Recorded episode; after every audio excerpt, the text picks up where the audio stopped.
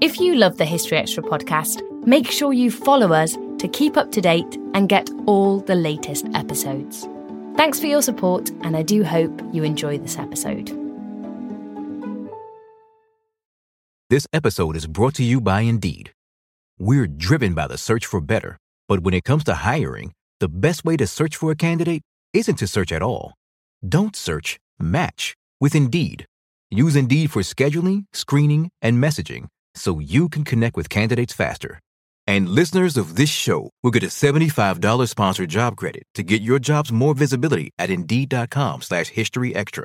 Just go to Indeed.com slash History Extra right now and support our show by saying you heard about Indeed on this podcast. Terms and conditions apply. Need to hire? You need Indeed. Hola. Hello, this call is being translated. Abuela, listen to what my phone can do. Abuela, escucha lo que mi teléfono puede hacer. Wow. Ahora dime sobre tu novia nueva. Wow, now tell me about this new girlfriend. Huh? Tú sabes lo que dije. You know what I said. Language is no longer a barrier thanks to Live Translate with Galaxy AI on Samsung Galaxy S24 Ultra. Learn more at Samsung.com. Samsung account login required. Calls must be made using the native Samsung dialer. It's hard not to add a side of hot, crispy hash browns to your favorite McDonald's breakfast. It's even harder not to eat said hash browns before you get home. Ba-da-ba-ba-ba. Today, healthier is happening at CVS Health in more ways than you've ever seen. It's wellness destinations for seniors, including select locations with Oak Street Health and CVS Pharmacy. It's doctors, nurses, pharmacists, and everyone in between, offering quality care and support virtually, in person, and on the phone. It's in-home evaluations through Signify Health and meeting mental health needs through Aetna. And those are just a few of the ways healthier is happening. To see more, visit cvshealth.com slash healthier together. CVS Pharmacy, Oak Street Health, CVS Specialty, Signify Health, and Aetna are part of CVS Health. Eligibility and services vary by location and individual.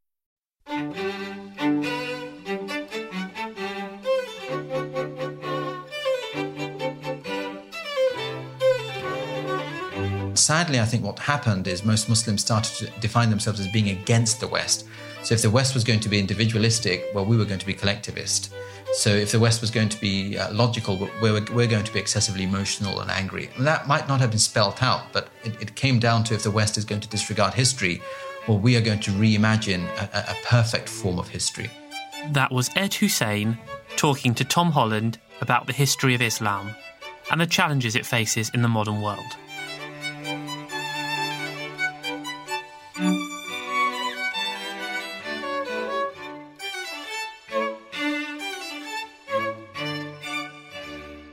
You're listening to the History Extra podcast from BBC History Magazine. We're the UK's best selling history magazine, available in print and several digital formats all over the world. Find out more at historyextra.com forward slash subscribe or look out for us in your digital newsstand or app store. Hello and welcome to the History Extra podcast.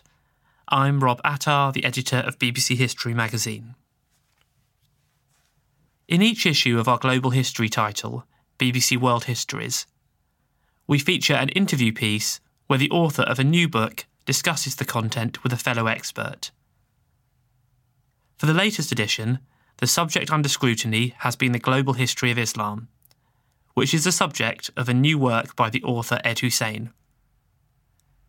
He was joined for this discussion by Tom Holland, a historian, author, and broadcaster who wrote a book in 2012 entitled In the Shadow of the Sword about the emergence of Islam in late antiquity. Here for the podcast, you'll have a chance to hear some of their discussion.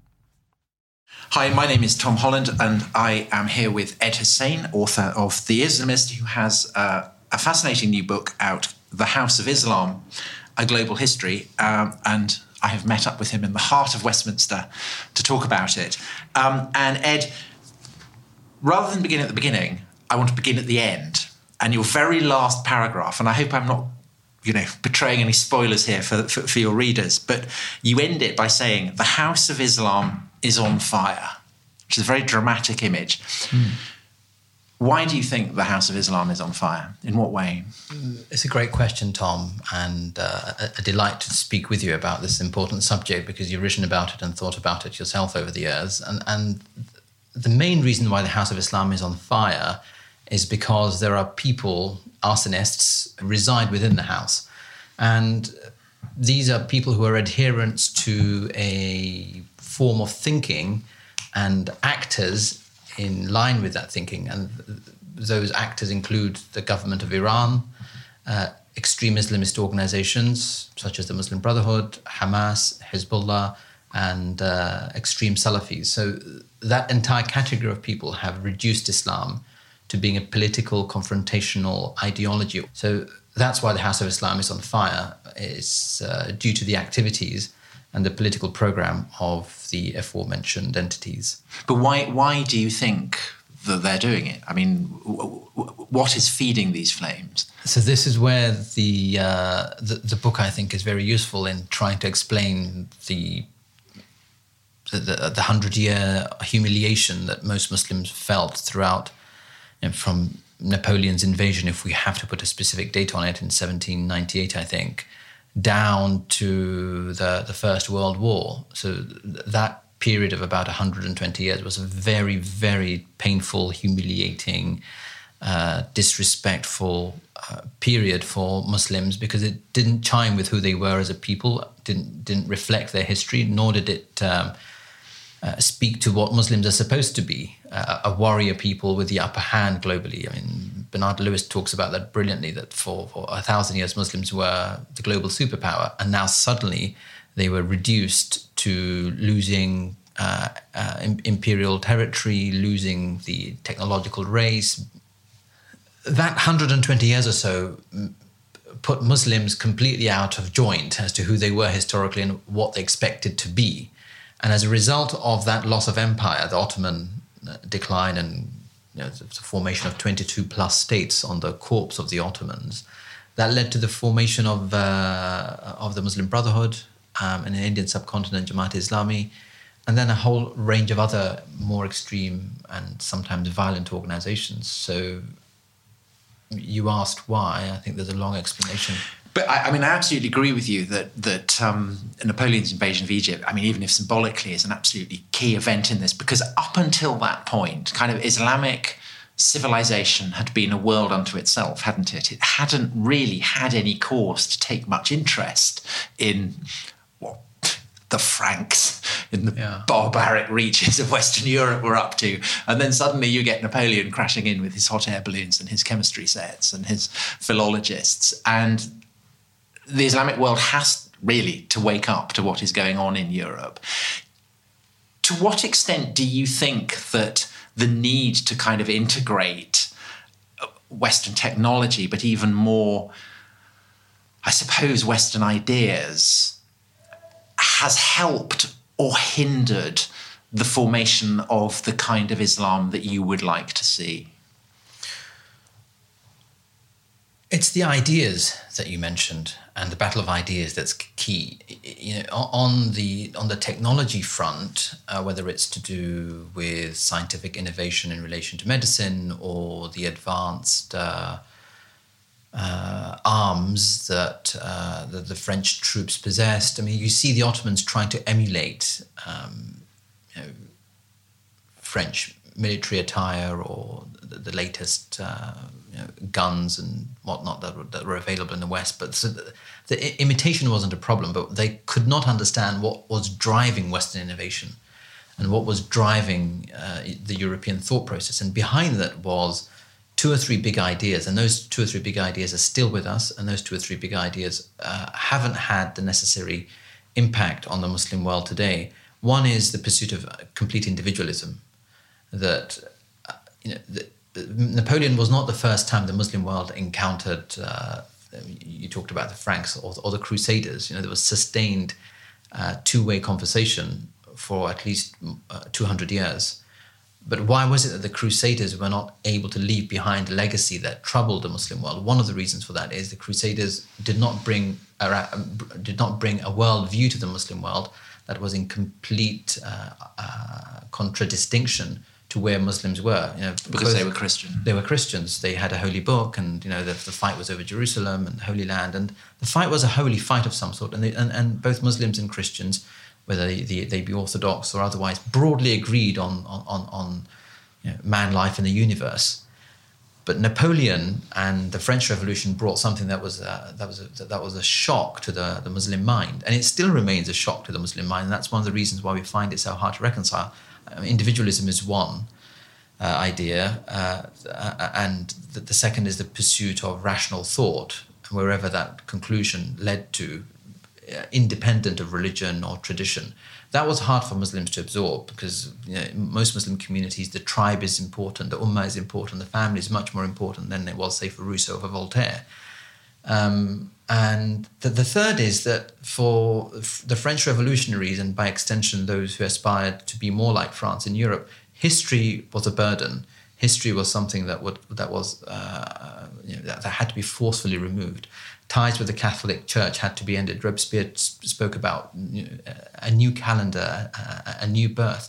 Now, for, for most Muslims, history is sacred.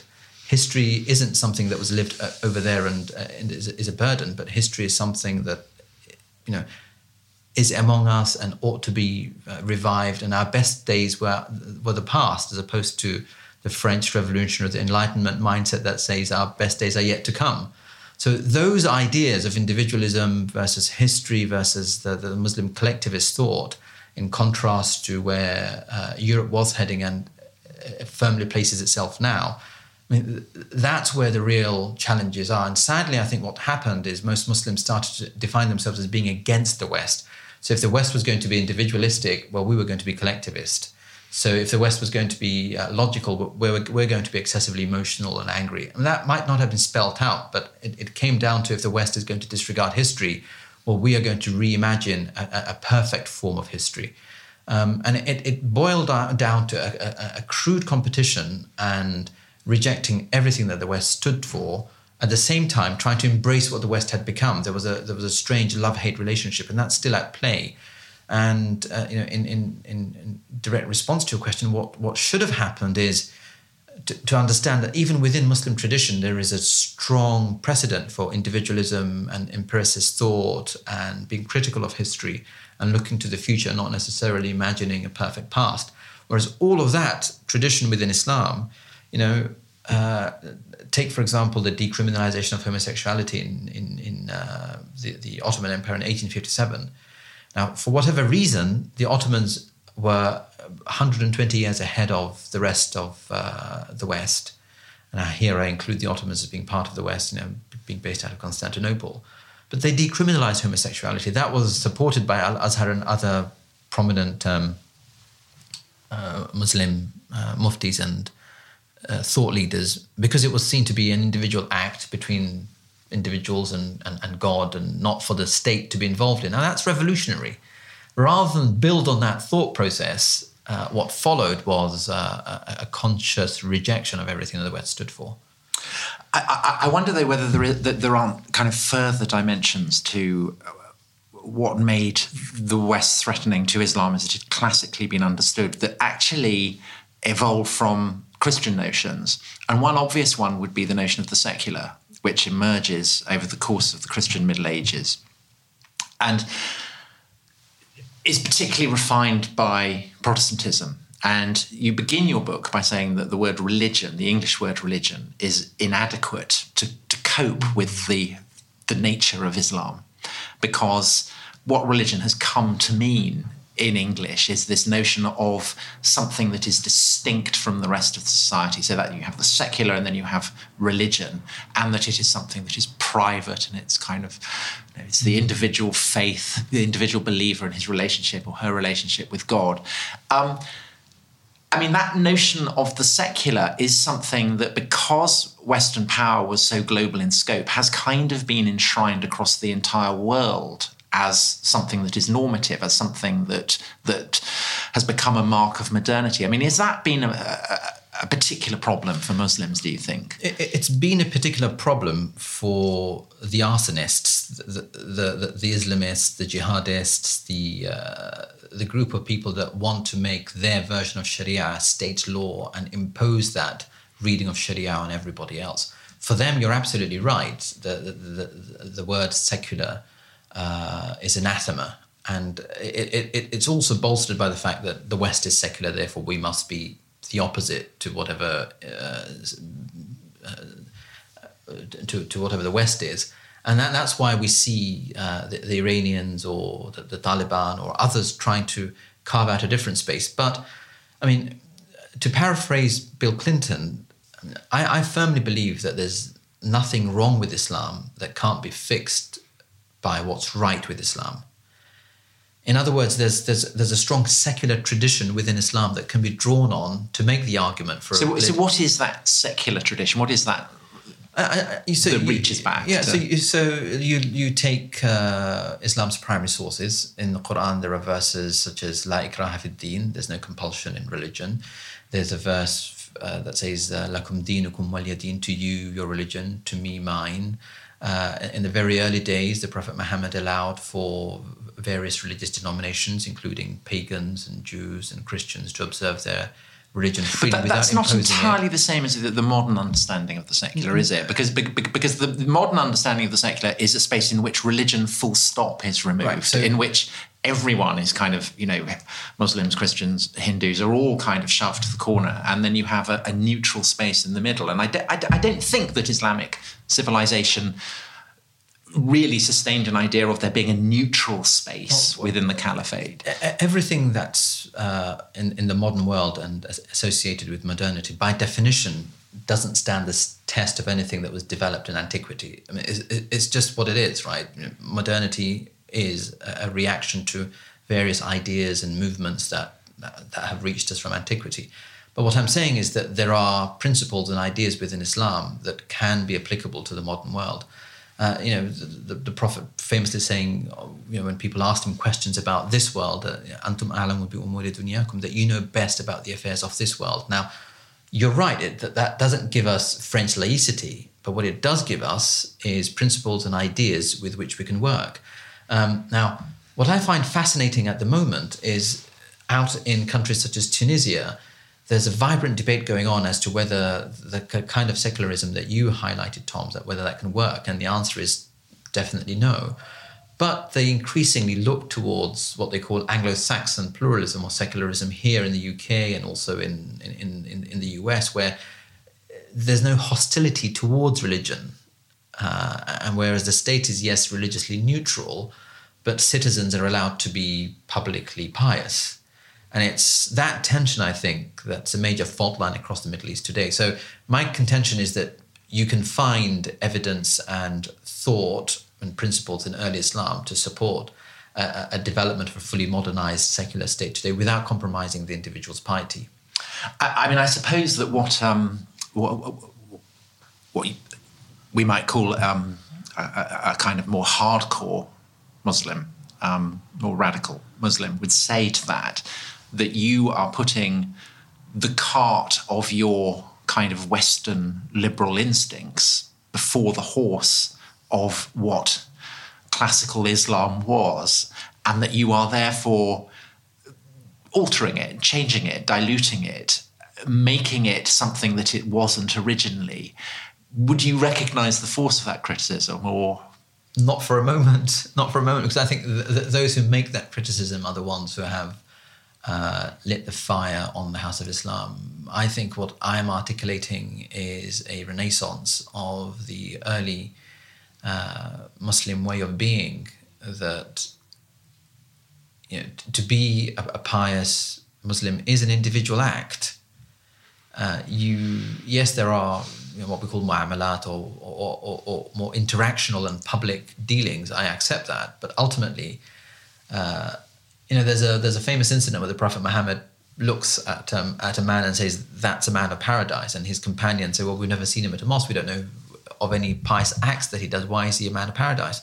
And one companion goes and follows this person, stays with him for, for three nights, and says, I haven't seen you do anything that confirms the, the, the Prophet Muhammad's claim that you're a man. Well, what is it that you do? Because what this individual was doing was secretive, was worshipping God at night quietly without being seen to be pious. Now, there, there are these very strong traditions that we've got to lean on in order to achieve what it means to be Muslim in the modern world. And that's why I say it's a renaissance rather than in, in, in any way for deforming or reforming Islam. Far and, from it. And it is, I mean, it is the struggle cope with being, let's call it religious, although we've talked about the inadequacy of that as an adjective. in, in the modern world, which of course is not remotely exclusive to Islam. I mean, this is, a, in a sense, is a challenge that that Christians had to face long before Muslims did. Uh, you know, it was it was Notre Dame that was being converted from a cathedral into a shrine to, yes. to, to reason in the French Revolution long That's before right. uh, Muslims had to had to cope with Napoleon turning up in um, in, in in Cairo. And so, as a result, there is a sense in which, if you are a, a, a believer, if you are a, a Muslim or a Christian or a Jew or a Hindu, and you're faced with the manifold challenges that modernity represents to traditional paradigms of faith, you really have, I mean, just to be very reductive, you have two choices. One is that you go with the grain of modernity, which I suppose is what is what you are doing. It's what liberals in in in, in Christian churches and Reform Judaism and, and, and so on do.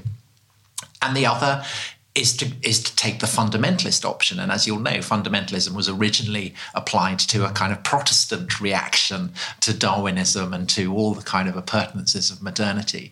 I mean, essentially, the problem for Muslims, as for everyone else, is that you may have a sense of, of, of how your faith was in the past, where it wasn't challenged by, you know, modernity. Mm. But you, we can't get back to that whether we whether whether we're whether we're liberal believers or whether we're fundamentalist believers, we're equally you know it, the past is gone. We yeah. can't get back to it. Yeah. But the past also lives on. The past lives on in my recital of the Quran. The past lives on in my upholding the, the, the, the teachings of the great philosophers and the great prophets of the past. Uh, I, but you see, I was I was very struck in in your book the, the, the, it's beautifully articulated your love of of poetry. You know, your love of the great Persian poets and Rumi and Hafez and um, the the poets of of Al Andalus. And I was thinking that you know this this this is a hymn of love to to a great civilization. It's it, it's not just a hymn of love to to what we would call a religion. It's a hymn of love to a civilization. It's it's the beauty of the of the poets, of the architecture of this extraordinary civilization that simply didn't have to cope with you know anything that lay outside it. So in a sense, it's it's a bit like you know me uh, kind of wistfully citing Milton or Donne, you know, in memoriam of a vanished sense of of, of, of Christian faith, isn't it? I mean, I mean, you were mourning a civilization rather than a religion. I see. I, I, I, I, hats off to you for capturing the essence of the book. I mean, you're absolutely right. It is a hymn of love, but I don't think I'm mourning it. I, if anything, you know, I, I think I'm genuinely resuscitating its spirit. You know, it, it doesn't have to take the form of the uh, of Alhambra it doesn't have to take the form of the Blue Mosque or the Taj Mahal for that matter, because those were all external manifestations. You know, that inner comfort, serenity, beauty, meaning in the modern world must take different uh, manifestations. And the big question is well, what is that manifestation today?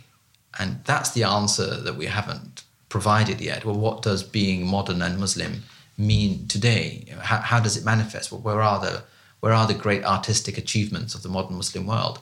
And there, what we're seeing is too much mimicking going on and not enough native expression of uh, beauty in Jakarta or in Dubai or in Doha or in Riyadh or even in Delhi or Dhaka or Karachi or Lahore. We, we haven't seen that, and, and, and, nor have we seen it here in the West. And that's what worries me is that we've, we're losing that spirit that provides that beauty and uh, in, in, Andalusia as well as Hafiz's poetry. You know, by the way, someone like Hafiz, you you, you mentioned Hafiz, and uh, there's a chapter in the book that talks about Hafiz's. I mean, he's a man, uh, and and he's talking about making love with God.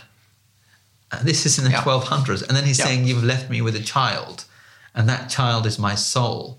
You know, and and today you know, we're shocked that there's that there's this uh, kind of uh, homosexual. Yeah, I mean, it's kind of you know, you're wonderful about about the Sufi tradition, and the Sufi tradition, uh, certainly in the in the modern West, has been the one that has most appealed to non-Muslims, really, as well. Um, on the hippie trail, but that's the majority the tradition. Yes, yeah, that's yeah. the majority. That's that. That is yeah. normal mainstream default Islam, and the evidence for that is you go into any village, any town, any city in the Muslim world today, and you see thousand-year-old shrines We don't always realize just how much our negative thoughts and experiences stick with us and weigh us down. You may find your brain constantly running through a highlight reel of bad moments. That comment your friend made last week that hurt your feelings, that frustrating thing your mum does, or that silly thing you said in a meeting. Maybe it's time to get it all off your chest, whether it's a tiny annoyance or something much bigger. Talking about it can give you some relief and lead you to a potential solution. That's where therapy comes in. It's a safe space to share whatever's weighing you down and learn to process it so your internal highlight reel can focus on the good stuff. And BetterHelp offers affordable online therapy on a schedule that works for you. Connect with a licensed therapist by text, phone, or video call. Start the process in minutes and switch therapists anytime. Let it out with BetterHelp.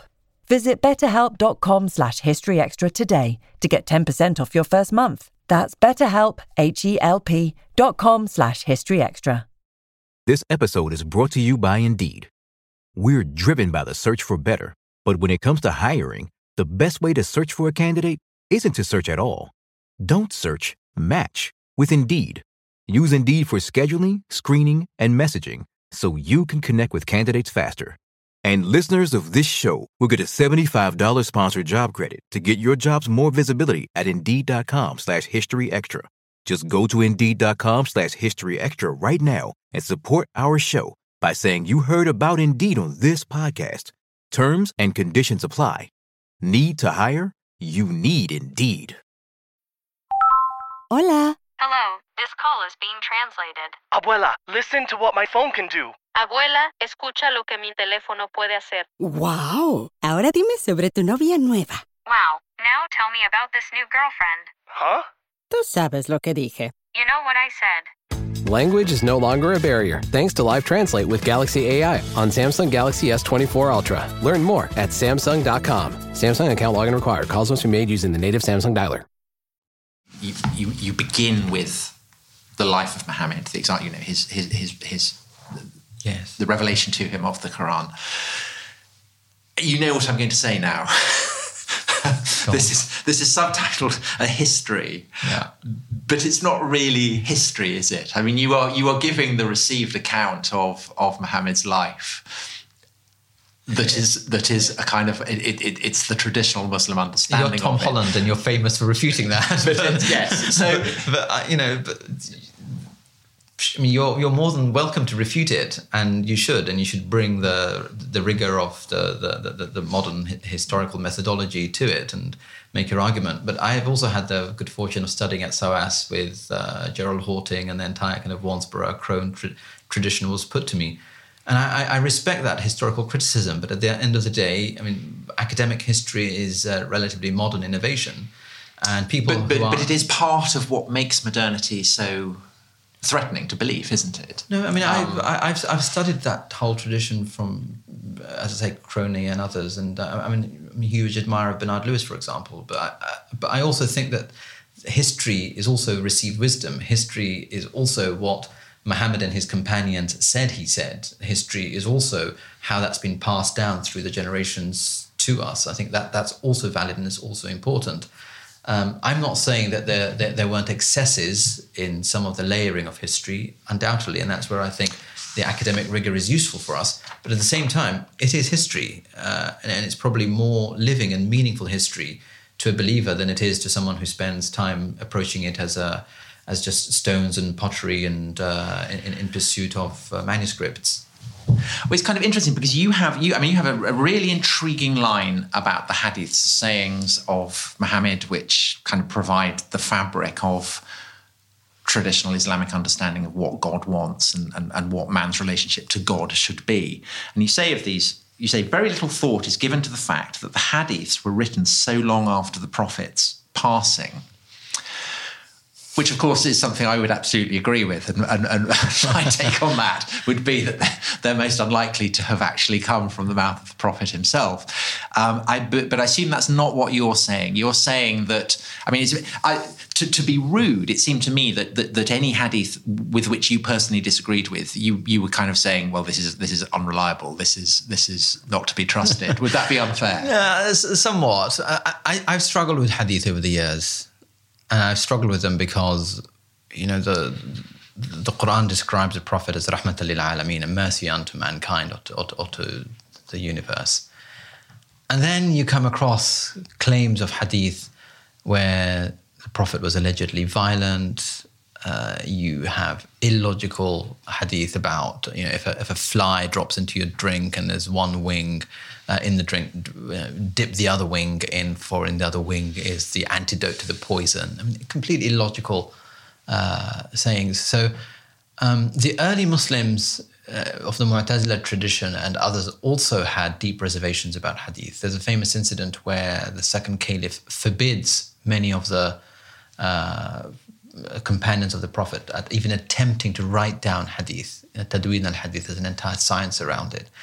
My issue really is that we've, we've lost that critical approach uh, among today's Muslims when it comes to hadith literature in particular, because it was written uh, at least 120 uh, years after the Prophet. So but, but my understanding is, is that, that, there were, you know, that, that, that absolutely scholars um, back in the early centuries of Islam appreciated that there was the risk of fakes going mm. in and fabrications, but that there was a science for evaluating this and that there were authoritative collections which were compiled and, and that it was, you know, it has always been accepted that these collections essentially are to be relied upon.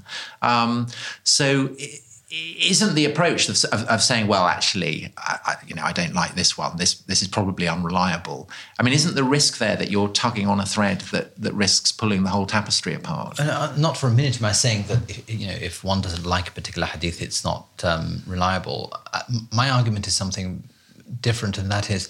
In, in classical Islam, uh, those who collected hadith were known as pharmacists, um, and those who issued edicts were known as doctors. So the problem today is that we've all become doctors and pharmacists. So we all go, when I say we all, most Muslims just go to Google and look up hadith on uh, a question of the day.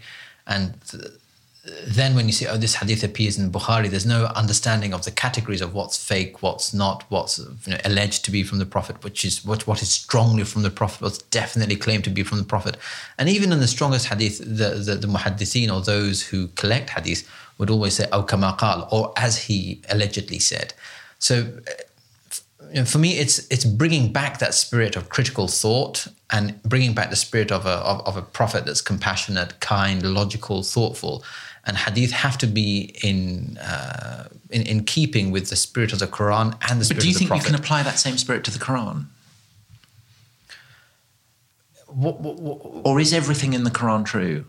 For me, as a Muslim, yeah. everything in the Quran is true, but but but also the, the biggest reservations and the biggest areas of contention with modernity aren't all in the Quran. Most of them, whether it's to do with suicide bombings or yeah. with apostasy or with are, uh, are in that are, are, in are in claims of uh, hadith literature. But so, there, you know there, there there are verses within the Quran as well which have been used to justify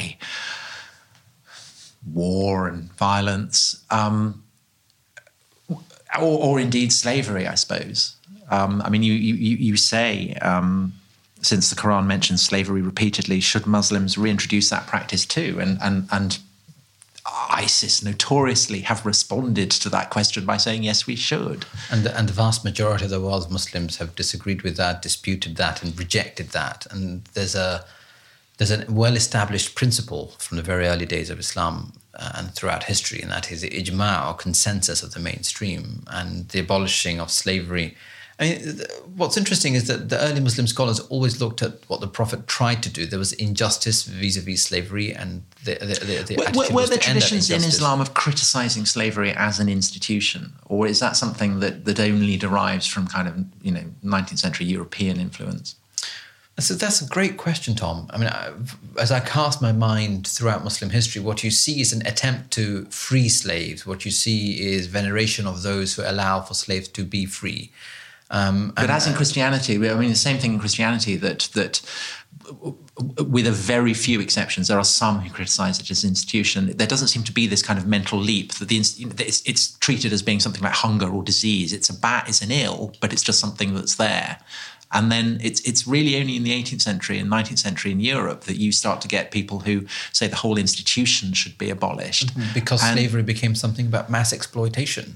I think it always was. But, yeah, so this is the big question. I But- mean, but- most Muslims would say this is the this is the Muslim perfectionist his, his, history coming in again. That oh, there was no injustice, and therefore, you know, Muslims are very kind to their slaves because the Prophet said to you to be kind. But, but I suppose, I mean, I suppose what an ISIS ideologue would say would be that actually this is, you know, this notion that slavery is, is, is evil as an institution and should be abolished is a Western idea that has infected Islam and that in its classical period, no one had this idea and so therefore it should be abolished. I mean, That's correct. That is exactly what they will say. That, that- that- that's why they're literalists. That's why they're dangerous. That's why they they go back to this imagined year zero. That's why most Muslims and others disagree with them. But the implica- I mean, the implication is actually a rather hopeful one that that that if you know the, the vast majority of Muslims accept that that slavery now as, as an institution is evil, and yet that is that is perhaps an idea that has derived from European tradition, then there is scope for a kind of Islam that that that, that welcomes traditions and ideas and thoughts from traditions outside Islam that it can be integrated into the fabric of You see, the faith. it's revealing to me that you think that that's uh, that's a big moment because I mean, Islam has always been exactly that. That it's it, it absorbed from the, the the Byzantines. It absorbed Yes, from I, the I, yes, but but the reason I say that, adopted. but the reason I say that's that is because is because uh, my understanding of of of, of how Islam, uh, Muslims classically have understood is Islam that it- it is the final revelation, it is the perfect revelation, it's humanity's last chance, um, and that therefore, in a sense, it is complete. I mean, yes, it's complete in the sense that there's a verse in the Quran where you know God says, uh, "Today I have completed your faith." But I don't think most Muslim scholars thought that every answer to every question was in the Quran. For if that was the case, we would not have developed you know, tens of schools of thoughts on, on jurisprudence and observation and practice. What you have in the Quran are broad-based principles, and one, one of the, the, the greatest beauties of the, the, the Islamic history and its legacy for me is that this focus very early on from Imam Shatibi, Imam al-Juwayni and others in the, in the 10th and 11th century downwards about um, the maqasid of the Sharia, the aims of the Sharia, the overarching objectives being the preservation of life, the preservation of family, uh, religious worship, the intellect, and surprise, surprise, private property. Um, so that's the mainstay of the Sharia. That's that's what we're all supposed to be preserving. Everything else, but you know, whether it's the slavery, whether it's the, those are just tactical manifestations that are open to debate and discussion. It's not it's not a fundamental of Islam. Those five things are the fundamentals. I mean, we spoke about uh, horses and carts previously. I mean, that's the horse. That's what should be front loaded. That those five objectives, and by that measure, what we're seeing in the West is that it's fully in keeping with what it means to be a Muslim. No Muslim is persecuted for being Muslim. Contrast to China, where you cannot observe religious freedom, nor in, in parts, uh, you know, own, own, own property, at least in, in the past. So, you know, you're right that um, there are verses in the Quran, such as slavery, that most Muslims have, have, have thought that that had a specific application at a specific time, and there's a contextual meaning for it. But in today's day and age, it, it, it's not applied because it's thought that the whole point of slavery was that it was time limited. Similarly, in that same vein, I think almost every other Quranic uh, edict that Muslims find to be difficult to observe today, there's a scholarly way around it. I mean, this is the beauty of the of, of the faith that there, there are answers within it that allow you to adapt to today's reality and continue to be fully Muslim. It doesn't have to be either a suicide bomber or a complete sellout. I mean, it's it's it's fascinating, isn't it? That, that this is true of, of of Christianity as well as of Islam. That both religions have a kind of um, a, moment where the divine ruptures the fabric of the diurnal. It's, you know, be it the incarnation of Christ or be it the revelation of the Quran to to Muhammad. For believers, there is this decisive moment in the course of world history where kind of everything changes. Um, and in both in both faiths, you have a, a, corpus of scripture that enables the faithful to have a sense of, of what it is, you know, the divine is speaking to them. And so I wonder in the present, you, for Muslims and for Christians, is this a help in negotiating modernity that you can look back that you can say well you know we have the example of the, the prophet's life. We have uh, we have the revelations that were given to him from god. Um, and and this can provide us with guidance. Or is it a hindrance? Because essentially you you know you have you you, you have instincts that are bred of of, of of being born into the 20 you know living in the 21st century. And basically you have to go around trying to kind of adjust your inheritance of scripture and tradition to your kind of gut instincts as a liberal, but, perhaps. But, but why do you assume that they're just adjusting is somehow problematic?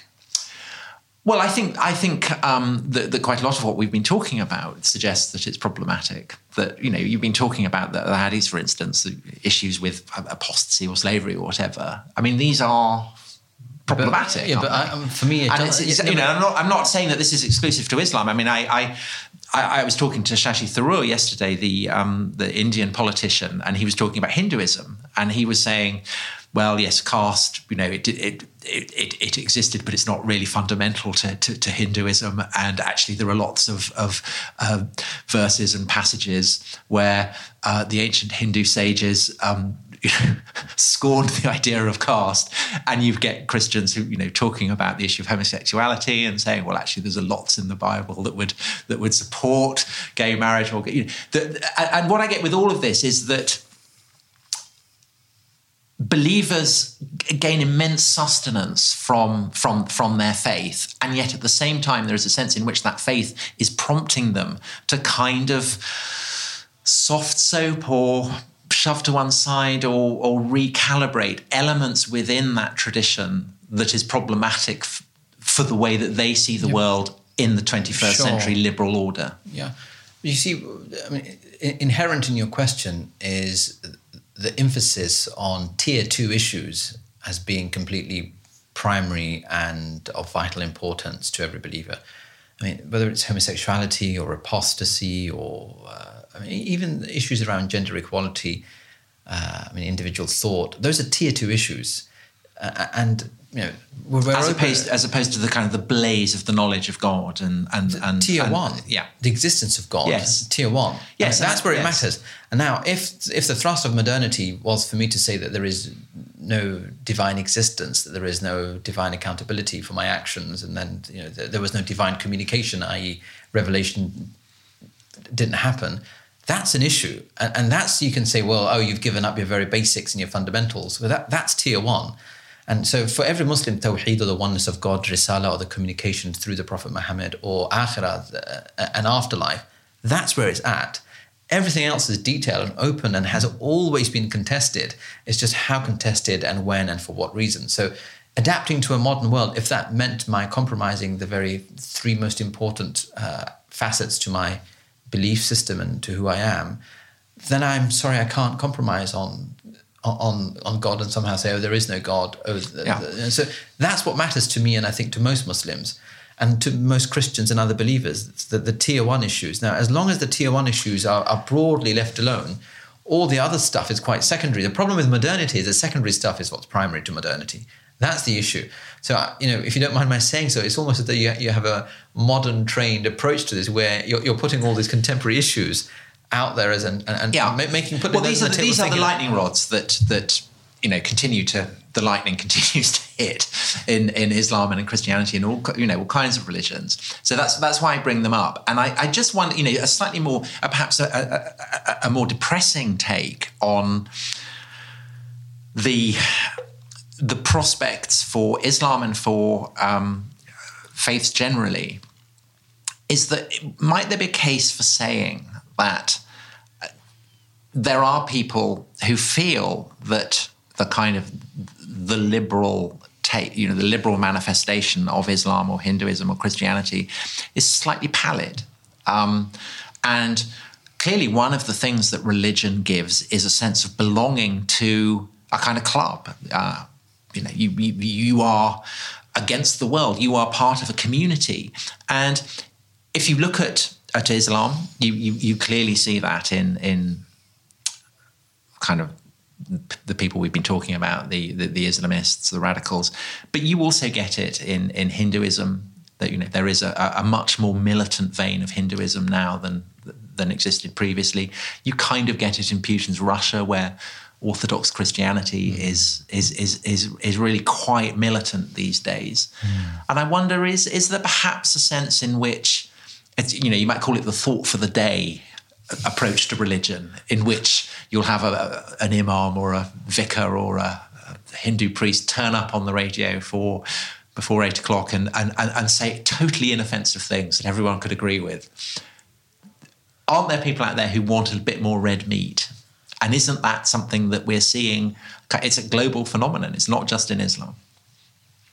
The red meat should be on tier two issues and that's where the red meat happens to be at the moment and we should that's where we should keep them for for for, for the younger rebels the teenagers there is a desire to change the world and there is and i i, so I you're through that phase but i think on balance people over time as as long as uh, i'm only optimistic that for as long as those of us who are on the more modernized thoughtful pluralist arm of civilization that we continue to assert our values that we don't give up, that we don't quit, that we don't say that the Islamists and the extremists are somehow right and more authentic as believers. Yeah.